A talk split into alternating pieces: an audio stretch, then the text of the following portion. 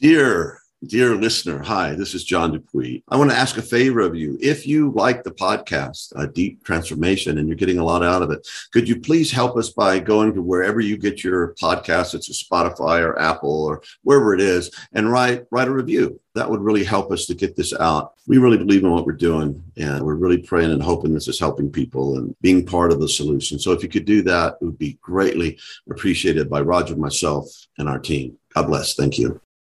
In part two of our dialogue with Daniel Schmachtenberger, he delves into the psychological and spiritual roots of our contemporary global crises. And he points out that being in service to our human family and to our beautiful planet are some of the noblest and most important callings of our time. Growing numbers of people are waking up to our situation and feeling this calling. And clearly, as Daniel points out, we are in a race between consciousness and catastrophe. The central question of our time is increasingly what can I do? What contribution can I make to alleviate the ocean of suffering and the impending threats? Join us as Daniel explores these supremely important topics. Welcome to Deep Transformation Self, Society, Spirit. Life enhancing, paradigm rattling conversations with cutting edge thinkers, contemplatives, and activists with Dr. Roger Walsh and John Dupuy. Join us in the evolutionary fast lane as we take a deep dive into transformational practice, peak experience, profound understanding, powerful contribution. Daniel, I have a follow up question to all this. And I know they, they threw it at Carl Jung, so I'm going to throw it at you. Do you believe in God? I remember many, many years ago, and I wouldn't phrase it this way anywhere more. Was maybe 15 years ago. I wrote a poem called The Atheist Who Writes Love Poems to God. And it was saying, Do I believe in God? Not in any God that is believable, meaning that I don't remember where it went, but the idea that what the word belief means is the idea that a proposition about reality actually maps to reality. So, belief is a thing that can happen inside of propositional logic. And propositions have to be formed in semiotics, right? In, in semantics and syntax. Do I believe that there is some sentences that I can say that define what God is, where I would say, yes, that is a description that I think is both true and comprehensive and you know adequate. And no, I don't. I think that's why the first verse of the Tao Te Ching is the Tao that is speakable is not the eternal Tao. So if you believe in the Tao, you miss the whole fucking thing. you can have a outside of semiotics, outside of propositional experience, outside of propositional knowledge, experience of a kind of wordless knowing in a connection to wholeness but you don't then try to reduce that to propositions about the world. So I think there's a lot of people that will have real experiences that are numinous and transcendent, and then try to make a belief based on that. And I think that's usually misguided. If I wanted to speak to beliefs, do I think that consciousness is an emergent property of brains? Probably not. Do I think that there are things that don't have brains, including other types of biology and whatever that might have some qualia where there is something that it is like to be them? Probably, yes. But I'm holding all this, I say probably, even though I think there's some pretty strong arguments. I think too much certainty about any of these things is really problematic. Do I think that it might not just be biology, but that anything that self organizes has some type of interiority or selfness in some kind of pan psychic type way. Yeah, sure, I do.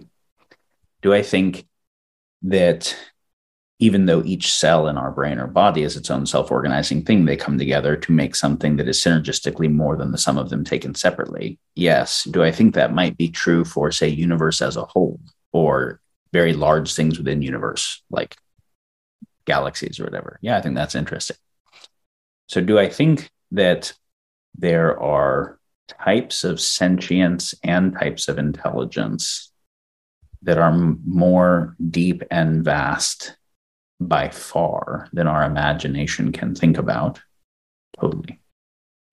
Do I think that there's the possibility to, in some meaningful ways, connect there and have results come from that connection? Yes. Do I think that there is an inherent sacredness in all that is, physically and metaphysically?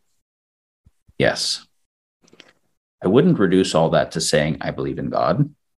I rather think of it as something more respectful than the reduction to a proposition. I get that. Yeah. But but I was actually just talking with um, a very close friend the other day about an aspect of learning theory. There are certain things that when I learn them, I have to work to implement them as effectively as I can because I can't not. I just can't not. And, and there are many people who don't have that. They they learn things and they forget and they're like, oh yeah, that was a bummer. I forgot. Let me get back on path. Or they there's some different depth of the care about the thing that is, of course, the result of all the exposure and whatever. And I'm like, yeah, there is something where it is like actually like the difference is actually believing there's a God, right? Meaning, and that was the term that I used to just kind of make it simple, in which if one actually believes there's a God, then they can go, they can work to perfect themselves, go to happily die in a holy war, whatever it is, because there is some superordinate thing that is so fucking important that everything else falls in line to that. So there, there is something for me, and belief in karma can do that, right? There is something that is like believing in a God, that is the ordinating basis of everything for me. But it isn't believing in a God, and I can't do better with words.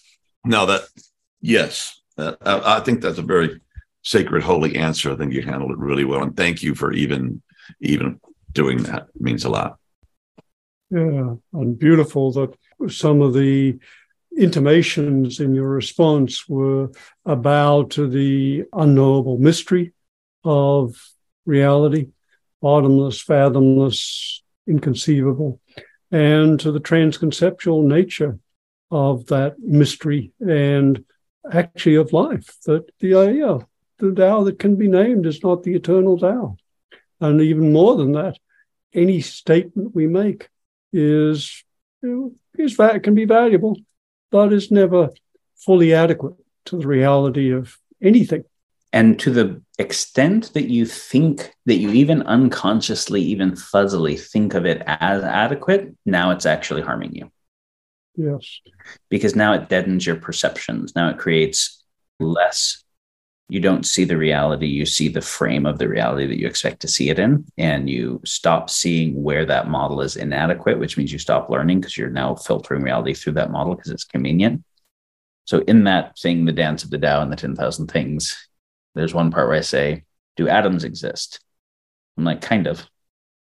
Kind of, because, and I didn't play with it from the point of view of is there physicality at all, or is that all just an epiphenomenon of consciousness or is this a simulation? I wasn't even playing with it from that direction. I was just saying, do atoms exist? Well, the periodic table works pretty well. We can actually do atomic level engineering and chemistry pretty well, right? This is a, it's, about as good a science as we've got. There's a, a lot of good empirical things regarding atoms. But when I define an atom, the formal definitions will I, we can do it in terms of the Schrodinger equation or information theory or particle physics or whatever. But we'll say, okay, you got nucleons and you have electrons and you have orbitals and whatever. You can just say where in the periodic table, row and column it is, and it's an ion or. But does that atom exist without the strong force? Does it exist without electromagnetism? Does it exist without the Higgs field? Does it exist without the gauge bosons that mediate the connections, the gluons and the Higgs boson? It doesn't exist without any of those things. And yet none of them are included in the definition when we say atom. We take them all for granted. So if I removed those that are not part of the definition, do atoms exist? Nope. So if I want to define an atom adequately, that it actually exists, can I do that? Nope. And so I have to take for granted a transfinite amount of reality to define this thing in a way that is useful, but is it real? Well, eh, kind of. You've walked your way into the Buddhist shunyata and into the uh, Buddhist Huayan philosophy of the concealed and the revealed, that any perspective unveils or conceals a universe and simultaneously conceals another one. This is absolutely fascinating. We could go anywhere with this, but I want to I want to ask you from this this perspective or these multiple perspectives you're bringing to bear on your on your understanding of of everything what do you see as some of the deeper, unrecognized, usually unacknowledged causes of the meta crisis? And I'll, I'll, ju- I'll, just give a little context. And I think one of the beautiful things about the way of the way you appreciate the meta crisis is you're very aware of the traps of reductionism or what I would call the single focus fallacy, which there are three: a, a, a single a single issue fallacy. The, the you know, we're facing global warming. That's it. A single cause fallacy. It's all due to capitalism, and the single solution fallacy. So I love the way your thinking transcends those limitations and and recognize the traps of reductionism. So, know, asking you what you see as some of the deeper causes, I certainly acknowledge that you don't these aren't it but they are important elements and they're ones that don't often get don't as often get spoken to yeah okay so the question as i understood it are are there drivers or causes of the issues we face in the world and of the thing that I sometimes call the meta crisis that we haven't defined here, but I've defined enough other places. If someone is not already familiar, they can check it out. That are not the ones that we usually talk about that are somehow deeper. And I'm going to translate that to are there things in the inner landscape of people's experience and psyche specifically, which is when we were saying, are there spiritual dimensions or interior dimensions?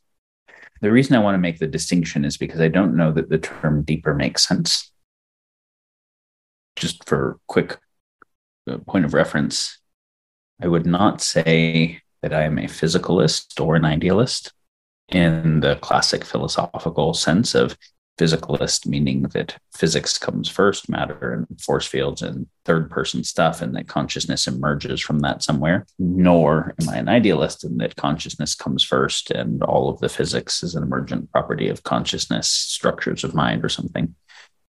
I would say that the subjective stuff and the objective stuff, however you want to think of that, all the words have problems. We could talk about first person, third person, we can talk about the qualia and the physics but they are equally fundamental and co informing, co arising facets of an integrated reality.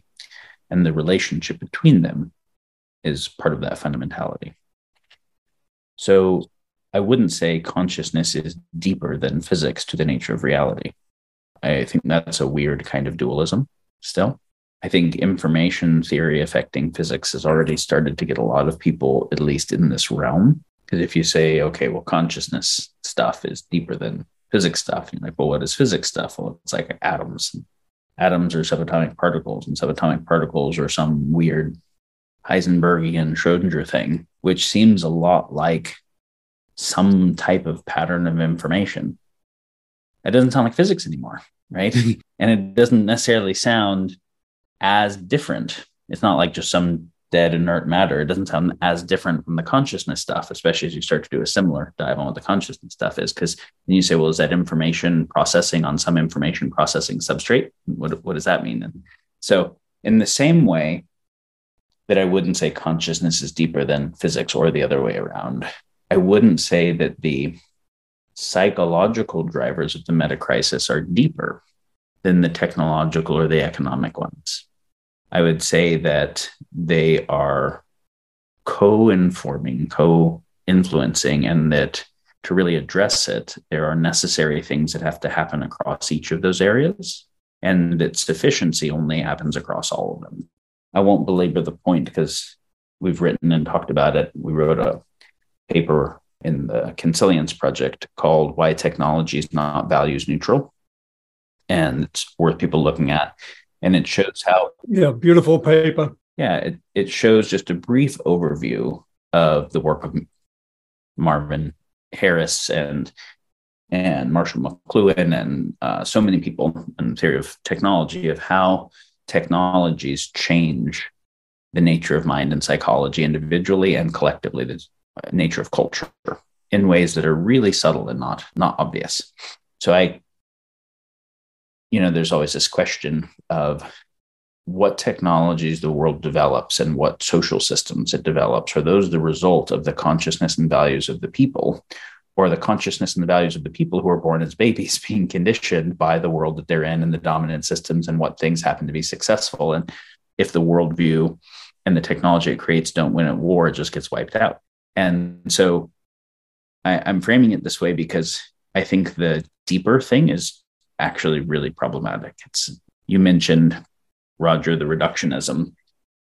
One type of reductionism is to say there's only one thing. The other type is say there's a handful of things, but my favorite thing is the most important one. So being able to understand the co arising and non reduced process is actually really important. If I can introduce a concept here, Daniel, I find I have, I have a neologism, which is omnideterminism. Everything determines everything. And I think that's what you're speaking to. Yeah. Yeah. I might more usually talk about omni influence, that everything is influencing mm-hmm. everything, but not in a way that is absolutely deterministic. Because nice refinement. Thank you. There are things that are outside of hard determinism still that influence the net result of what happens. Also, when we say omni, we mean in the direction of all inclusive, but we can never actually know we're being all inclusive. In fact, we can know for sure that we aren't being. That's actually important. I can know for sure that I am not being all inclusive because computationally it would be impossible. So, the framing of the meta crisis we often talk about involves like a frame I'll use often is from Marvin Harris's work that to understand a civilization, you can think of it in terms of these three areas its infrastructure, its social structures, and its superstructure. Its infrastructure is all the technologies, the whole tech stack, and all the modes of material development and like that. The social structures are all the collective agreement fields, everything from the system of governance, the law, the institutions that mediate it. And the superstructure is the religion, the cultural ideology, the values, the definition of the good life. So the, the superstructure is kind of the spirituality, psychology, interiority of the people at the collective level. And so, of course, we're always talking about that. So I think seeing the top level frame of how all those fit together is worthwhile. So if people haven't, um, I'll just reference, talked about it in a bunch of places. A good friend, Nate Hagens, who's a very good thinker on specifically the relationship between the environment and energy and the financial system. He and I just did a five part series on his podcast. And in the fourth part, we do a kind of an overview of the meta crisis that covers this. The third part, unintentionally, just because it came up, we how does one like emotionally, psychologically, and spiritually deal with the reality of the meta crisis, given that there's so much to care about beyond what we feel like we have a sense of agency about. Those are ones that people might find interesting. The fifth one, we talk about frameworks to think through solutions competently.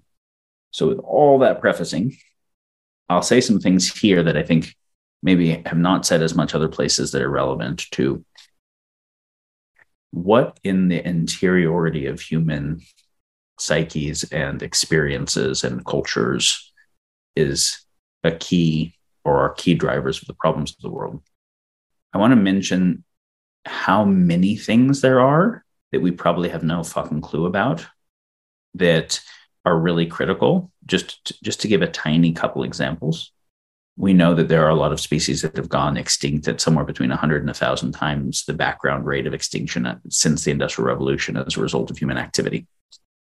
Those species are not just in the world externally, there is a similar biodiversity loss and species extinction in the microbiome of the human being. And the mi- microbiome of the human being produces some of the necessary chemicals for us to work. Our genome doesn't actually produce all the things. Some aspects of the macrophage binding protein and various things like that are not adequately coded in the genome without a microbiome. And so extinction of some of those is pretty humongous. It's like deleting chunks of our genome, right? And but if you start having ubiquitous antibiotics and chlorine in the water and pesticide exposure and all those types of things. So how much when you realize that somewhere between 50 and 80% of the major monoamine neurotransmitters like dopamine, serotonin, and GABA are produced by the microbiome in the gut. And that how you think how you perceive what you believe how happy you are what you your orientation towards violence will largely be a result of that. How much of what seems like a spiritual crisis in the world is the result of the effects of the unintended consequences of our kind of war on bacteria and biology and actually destroying part of the code set that makes us able to be us that's not something that people often would think of when they're thinking of the spiritual drivers of a thing, but that is really important. If we look at the Anthropocene, at the human built world, there are so many aspects of the human built world that built a world we did not genetically evolve in, we're not genetically adapted to, that makes us misfit to our own being in important ways. Obviously, for the 200,000 or 300,000 years of Homo sapien history and the couple million years of hominid history, we always lived in tribes. There was no such thing as not living in tribes until extremely recently. But we've been this way long enough that it seems like the nuclear family household is the most obvious thing and the only thing that could ever be. And we can't really imagine anything else. And yet, it, evolutionarily, we evolved to fit in tribes. So, all the shit about attachment theory, we, we, we evolved to have attachment to like 150 people, like strong attachments, and where our life literally depended upon them. We couldn't get our the, the, person who knows medicine is the only person who knows medicine. I'm not going to interact with other people. So I can't just have a market opportunity to go to anybody. So I actually need people and they need me. So I can't be a shithead to them. So I can, and everybody's going to see what everybody does. So I can't lie and get away with it. So like everything about psychology, attachment theory, bonding, the ideas of codependence and interdependence were totally different. And we evolved in that setting. Right. So then we get birth control and we're like, oh, sex doesn't have to equal reproduction anymore, even though forever sex always equals the possibility of reproduction. We evolved to have our neurochemistry mean sex equals the possibility of reproduction. We put in birth control. Our neurochemistry and our evolutionary biology didn't just change overnight. But now we're acting in a way where it's like as if it doesn't mean that thing, but a huge part of our whole being is responding that way. So the reason I bring this up is if we were to try to comprehensively list all of the things that are conditioning our psyches in ways that they did not evolve to process and that are not optimal for us at an individual thriving, a community thriving, or a global thriving would be we this podcast would take days. So that's a big topic. I just want to yeah. yes. I say that because if I say anything else first, I'm concerned that people over norm on that as the thing and then again lose observation to all the things and complexity of all things so if i wanted to speak to something as the thing it would be the nature of mind that makes us lose orientation complexity and the interconnectivity of all the things. So if I, if I was going to try to say what is the psychological generator function of the meta crisis one, I think, as good a way of saying it as I could is kind of it's not exactly the way David Bohm said it, but it's derived from the way I heard him when he said the problems of the world result from a fragmented consciousness that sees the world as a bunch of parts and doesn't see the wholeness of things. And he talked about wholeness and the implicate order and can we perceive through that wholeness? And obviously, we know he was a student of Einstein's, and Einstein said it's an optical delusion of consciousness to believe there are separate things. There is one thing that we call universe, and that we have to work to develop our perception. So some of the problems in the world happen by be, by intentionally advantaging some things at the expense of other things. We know it'll cause an expense. So we're advantaging our country at the expense of another country in a war, which means our people, our land, our riches, or whatever at the expense of that for those people. That obviously means we're able to separate the world enough to be able to think about this trade off of good for these ones. Mm. And even though we know it's bad for these ones, okay, because we separate the interconnectedness of everything. And a country doing that to another country or in a relationship a person doing that to another person thinking they can possibly win a fight and someone they love actually not get their needs met and that equals a good life for them somehow which is fucking ridiculous idea. Or at the level of corporations or anything else. Or humans with regard to the biosphere or other animals we can advantage ourselves at their expense which obviously a factory farm and a industrial fishing fleet are not good for those animals are not good for the oceans are not good for the people working on them in poor conditions. The other problems in the world is where we didn't know that we're causing the harm, right? So we can either benefit something at the expense of something else knowingly, or we can benefit something at the harm of something else not knowing. So conflict theory and mistake theory. And the realpolitik assessment of humans is the problems in the world are because we are dumb and nasty, right? Like roughly, if you want to make it very simple.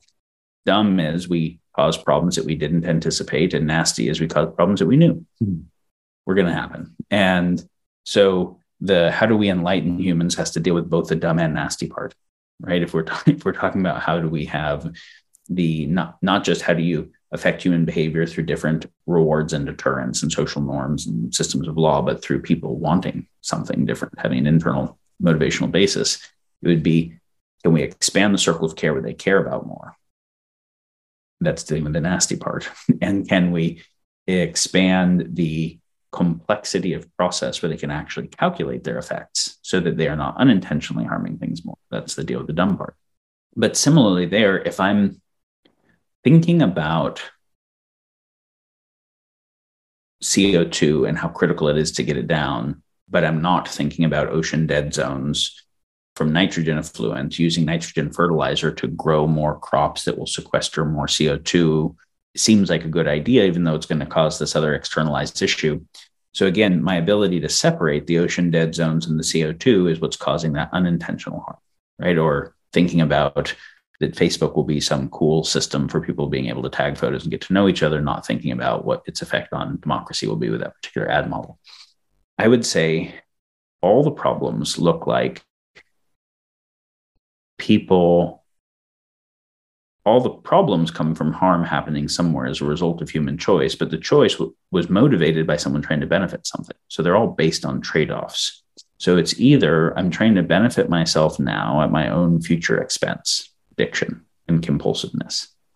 So the parts conflict can even be within oneself, right? I'm trying to benefit my people, my religion, my nation, my political party, whatever, at the expense of the other one. So great, you get your political party elected, you polarize the population worse. Next time they'll swing back harder, and you're addressing anything other than increasing polarization.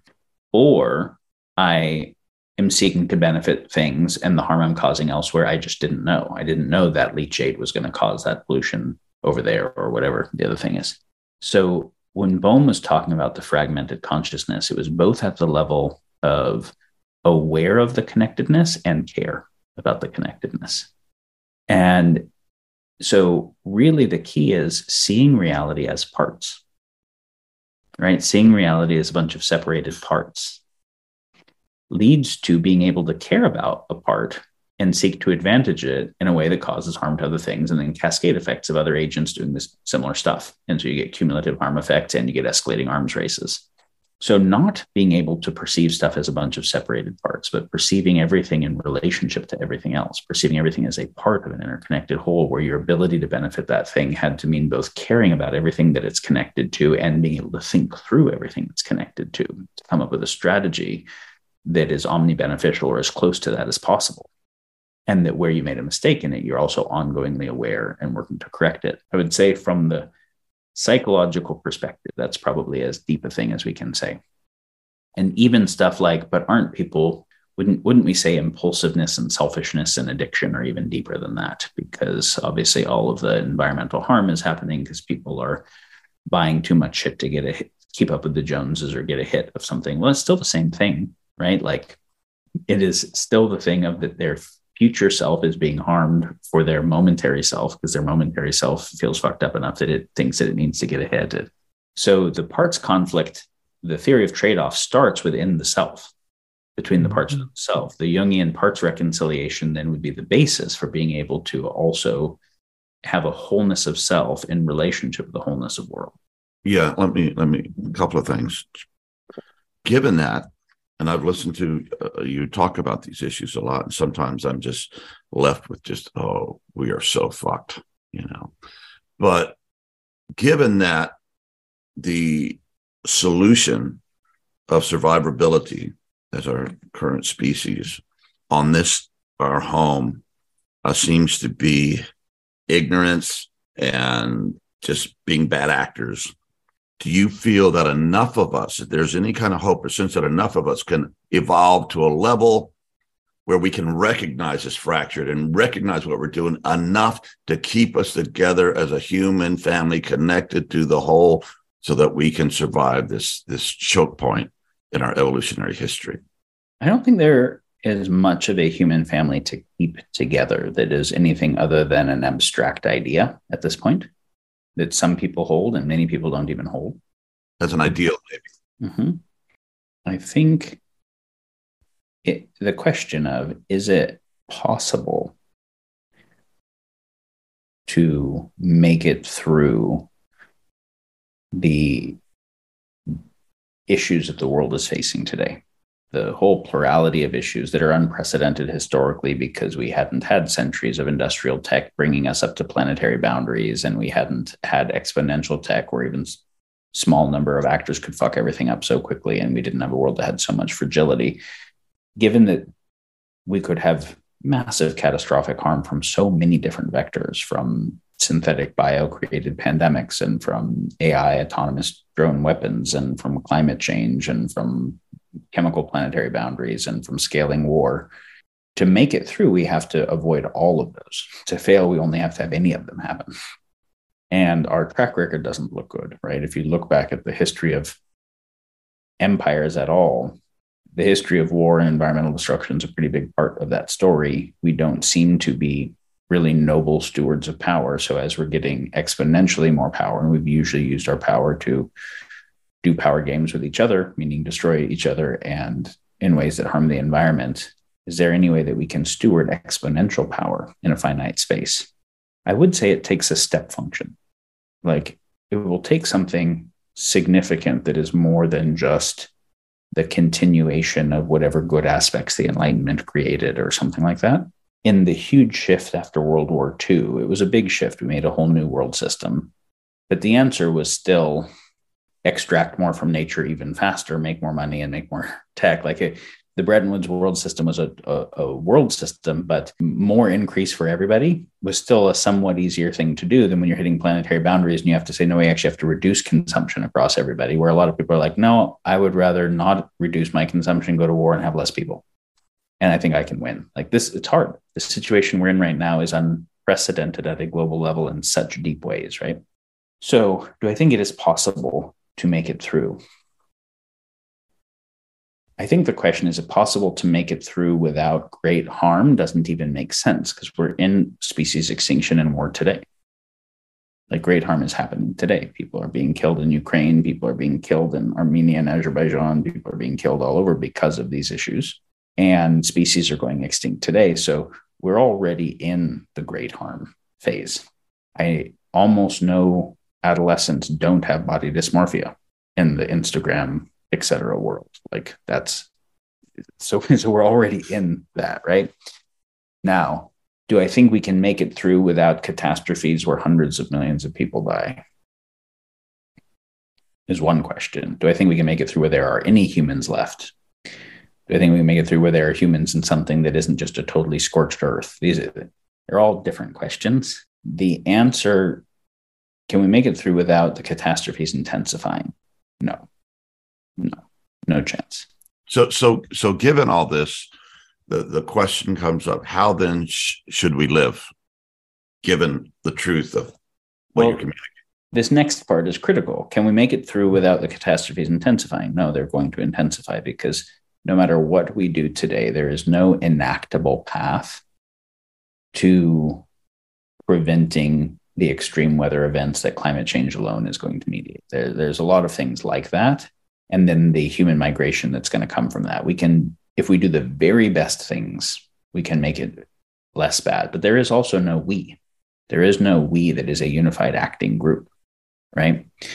What China's interests are and what the US's interests are, what the individual, what the left and right within the US's interests are, what the individual US people versus the elites in it, they're not the same. And so the whole like one of the biggest mistakes I made growing up was I always thought in this royal we that like humanity thoughtfully was all reading Bucky's operating manual for Spaceship Earth, and we're all you know thinking about UN charters and looking at the Earth from the astronaut's perspective, and hearing Carl Sagan's pale blue dot, and of course we want to do the right and smart and good thing for everybody. The the thing that some people think is really good, the other people think is really horrible. And when you realize that, the enactment gets really hard, right? Is the legality of abortion protecting women's freedoms and rights, or is it murdering infants? You'll see the most severe ideological differences on what is good that create a basis for massive conflict. And you see that across so many things, right? That's why I said uh, there isn't a human family to hang together. Like that's an, that's an aspirational thing. Do I think that if that there is already a trajectory of some people who care about not just their own political party or their own nation or their own race or even their own species, but care pretty considerately and are working in service of that, that there are increasing number of people who have both more care, more capacity, and more interconnectivity. And that can then also work with other people who maybe don't care about all of that, but in increasingly good coordination for the things they do care about. Yes, that's happening, right? There's a good thing, an emergence that is happening do I think that that could be sufficient to make it through without total extinction or scorched earth? Yes, totally. Do I think it can make it through without the catastrophes intensifying? No, they will intensify before even on the best course. Do I think that it's a given that we make it through? No. Which means we are, no matter what, in a phase of increasing intensity ahead and with I think both the what it takes to avoid all the catastrophes is deep enough change to the world systems that it's like that Bohmian thing that we are neither harming each other on purpose or accident, which means a kind of more universal omni consideration where things like a human family is actually a, a real thing. So I think in order to not have it get much worse, changes have to happen at a deep enough level that it gets much better. So I do think there's something like a pretty hard fork. And I think it can go either way. And I think it is not determined. And I think it is increasingly potent and hard over the next while in figuring that out. So, with that, then the question, how do we live? As the frame is, I can't imagine a context in which one's choices could matter more. Indeed, it gives a whole nother level and depth and dimension to the choices we make and the priorities we serve and uh, how we live our lives and offer our lives. And so, what what are some of the parameters for an effective contributing life that you see? Two more resources that I'll offer here. Another short little blog I wrote on how to live a meaningful life, which was intentionally not answering the question, what is the meaning of life, which we discussed earlier. but it said how to live a meaningful life. And it's just, it's a way of talking about it. There's lots of ways of talking about it. That's not particularly better than lots of other ways, but I, there's something that is kind of comprehensive and kind of elegant about it. So I offer it. And it was looking at the mode of being, the mode of doing, and the mode of becoming all being relevant and defining all of them in terms of beauty. In that thing we said earlier, that truth and goodness matter because beauty is. So there it said the mode of being at its essence is about really deeply taking in the beauty of reality and appreciating it, giving gratitude for it, honoring it, loving it, you know, all those things. Uh, it's the essence of what the mode of being is really about. And that the mode of doing is about being in service to the beauty of reality, protecting it, adding to it. And the mode of becoming is deepening the capacity for being and doing, that I can appreciate ever more fully and that I can add to it ever more fully.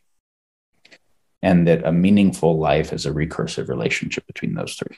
And if what I'm doing isn't arising out of everything's fucked up, so I have to fix everything, but it's arising out of perceiving working on this hunger issue because we're perceiving the utter meaningfulness and beauty of these kids or these people and their life and the importance of it and the and so then the doing the desire to serve it and protect arises not from the perception of all the badness but actually arises from the perception of the beauty from which the good which also means the bad is framed at all right so the thing that really is terrible and pisses us off is because something that is beautiful and sacred is being harmed, which then brings us back to there's something that we actually love and have devotion to.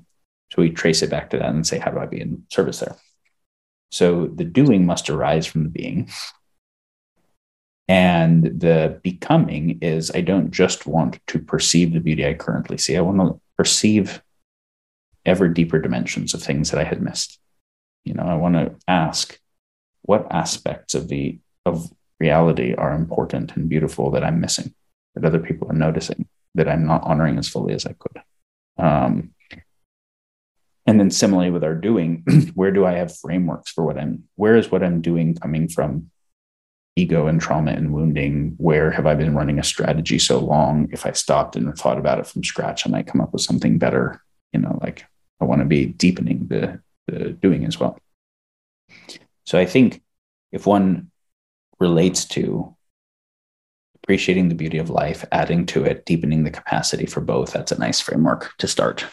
And then there was another resource put on there called Dharma Inquiry, which is more personal because that's obviously true for everybody. The Dharma Inquiry gets more into specific things one is bothered by and is inspired by and has aptitude at and is called to, to have a sense of what is your unique relationship to that? What is your own Dharma with it? I realized that there's something both very beautiful about the kind of bodhisattva direction and something that is incomplete about a certain direction of it. I was incredibly influenced by vow of the bodhisattva and the may I become whatever is needed. And when you look around and try to perceive what is needed and try to develop within yourself what can offer something there. I remember the the first time I actually read it was in Alex Grey's art book, the I think Sacred Mirrors, and he had the Avalokiteshvara painting, and then he had this poem next to it. It was so beautiful. And it said something like, Where there is thirst, may a rain fall upon the people, and may I, may I myself become that rain. Where there is hunger, may I be transformed into the food and put near them. Where there is illness, may I become the medicine. You know, wherever there is need of any kind, may I become what is needed. I think that helps one to recognize that what they love is deeper to who they are than who they think they are. Beautiful. Because I think I like these things and I don't like these things. And I'm good at these things and not these things. But oh, I can't help with that because I'm not a, a legal scholar or I'm not a construction worker or I'm not a whatever it is. And yet it's like, but if that's the thing that is most needed and would help what you care about most, can you become something that you are not? And I've had many times where there was something that I was not good at that I actually really identified as a thing I would never want to be good at and mm-hmm. realized that it actually mattered to what I cared about enough that if I held that limited identity, I was not in maximum service to what I claimed to care about. And I had to get like, I, I care about what I care about so long as it fits with my identity easily. Or I got to tra- transcend the ident- identity. So that's what I like about the vow of the Bodhisattva. But where it's missing something is I really am not equally good at all the things that are needed, nor can I do all of the things. Even if I try, there's a lot of people have to do all the things. So if medicine work is needed, and if economics change is needed, and if care of the individual people and animals is needed, as well as macro systemic thinking about systems to do that, not only what is most needed, but what is most needed that my being is well developed to be able to be in service to is important. Yes.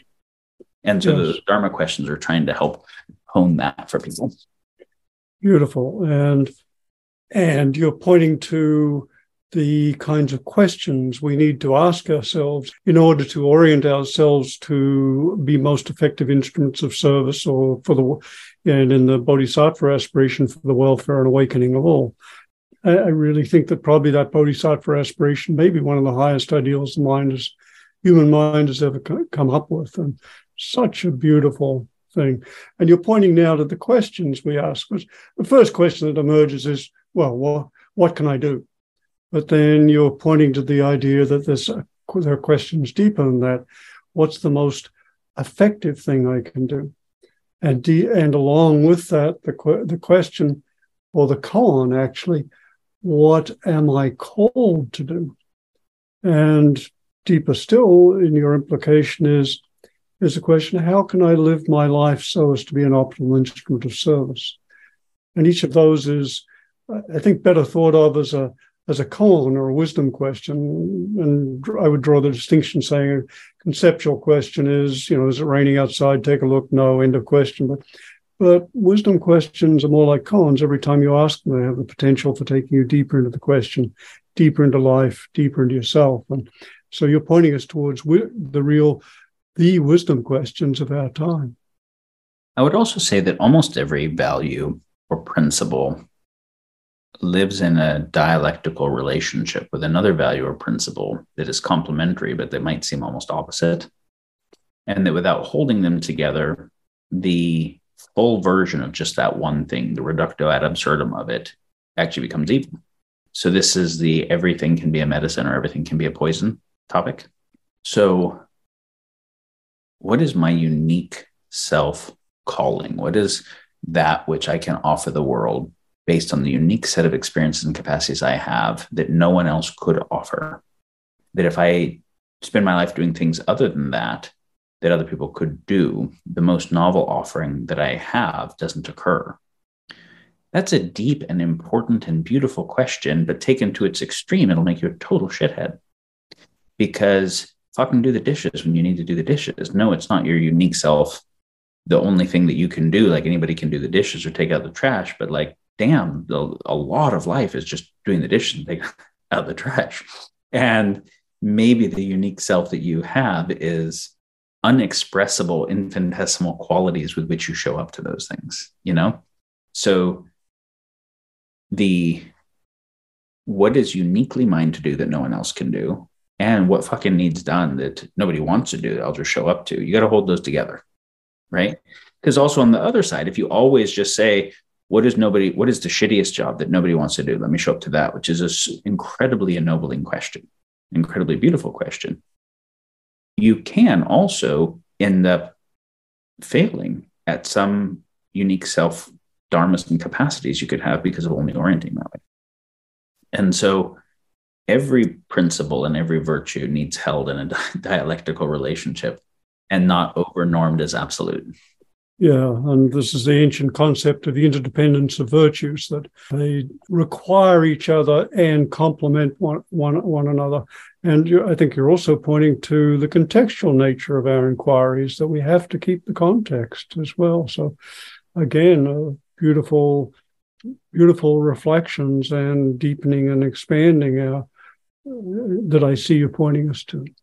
Yeah, and I've I've just felt that we've been spending, I don't know, X amount of time in the heart of philosophy, and I feel a connection with fifth century Athens and all of that stuff that started long ago in another land, and it's still it's still churning in a universe that can produce a you and a me uh, can't be all bad.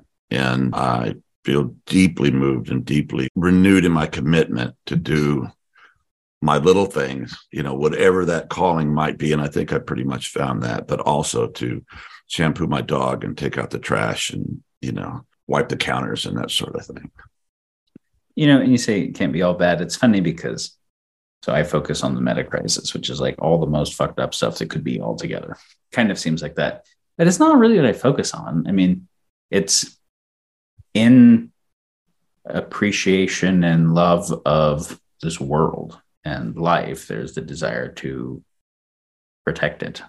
And so paying attention to things that need protecting. But where does the motivation come from? The motivation doesn't come from things being fucked up. The motivation comes from the wonder of it, right? From the beauty of it. Like I've had, I know you you both talk about bringing the philosophic concepts into daily practice on this show a lot. And, you know, I've had a lot of practices throughout my life in terms of types of meditation and types of inquiry and whatever.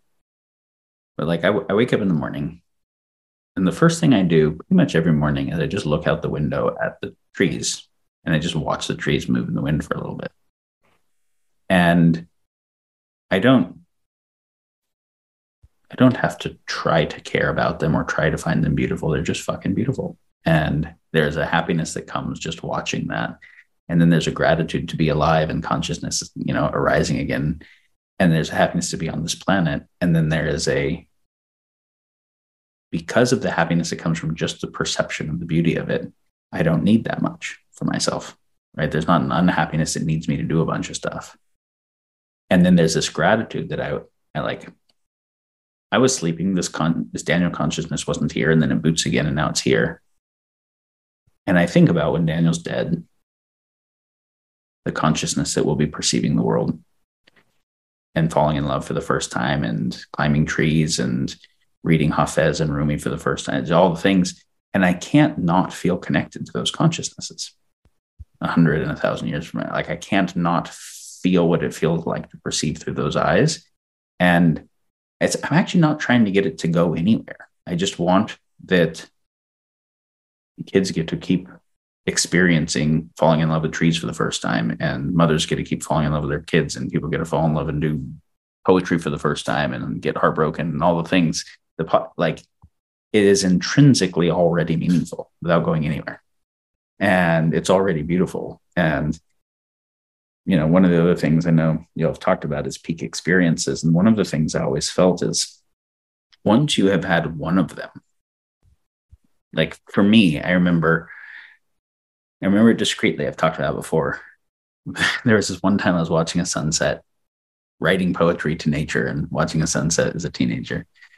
And I remember the sunset was just so incredibly beautiful. And I remember thinking, if I had the choice, if there is a spirit before this life, if I had the choice to come here and incarnate and go through whatever painful things that I've went through my whole life, just to get to have this one experience of color and vision and the wind and the insects in this moment, would totally do it. Like I would take every pain in my whole life to have had this experience as opposed to no experience. And then I'm like, I've had that I've had so many of these experiences, and one of them is worth incarnating for. Mm. I've had so many of them. And so it's like the fact that I will probably have more of them is gravy. And it's like a ridiculous beauty and abundance. But that every that future life gets to keep having those and that other people get to have more of those is kind of more what I'm motivated by. And they make us better persons when we experience those things. It, it, it, it shifts, you know, something happens, maybe just a little bit, but something happens in a positive thing and shifts in our soul and our interiors. And maybe we behave a little, a little better or a lot better. I'm not sure. I think the what's in it for me thing chills out.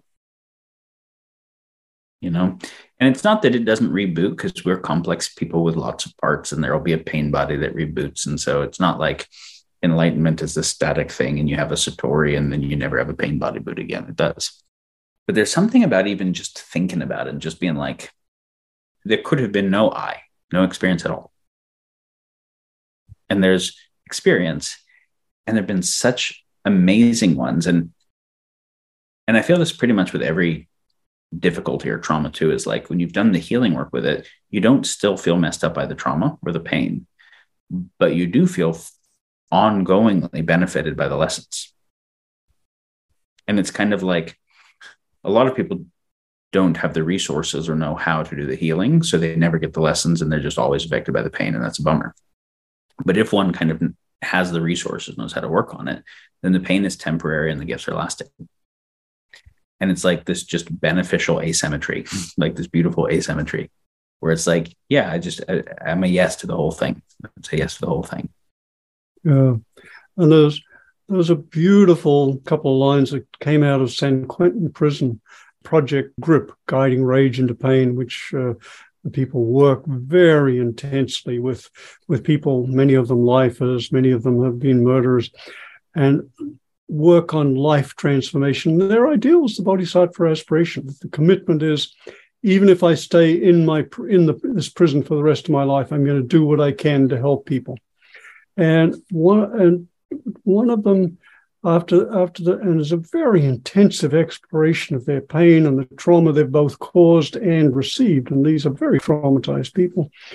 And there's a video of one of these sessions in which one of the one of the prisoners suddenly lights out uh, lights up and says oh i get it hurt people hurt people and healed people heal people it's like oh oh it's so beautiful yeah they're both they're both self-propagating.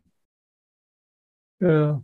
I would love to explore that with you, Daniel. We've gone long and far and deep, or maybe that's the wrong word, to explore the, the darkness and the addiction and the way out of that. And just what you said, Roger, hurt people, hurt people, and heal people, heal people. And that's uh, maybe that's a good place to wrap it for this evening. I really enjoyed the conversation with both of you. I think that the this podcast where you're exploring these topics and sharing it with people is a really beautiful service. And I'm honored to to be here with you.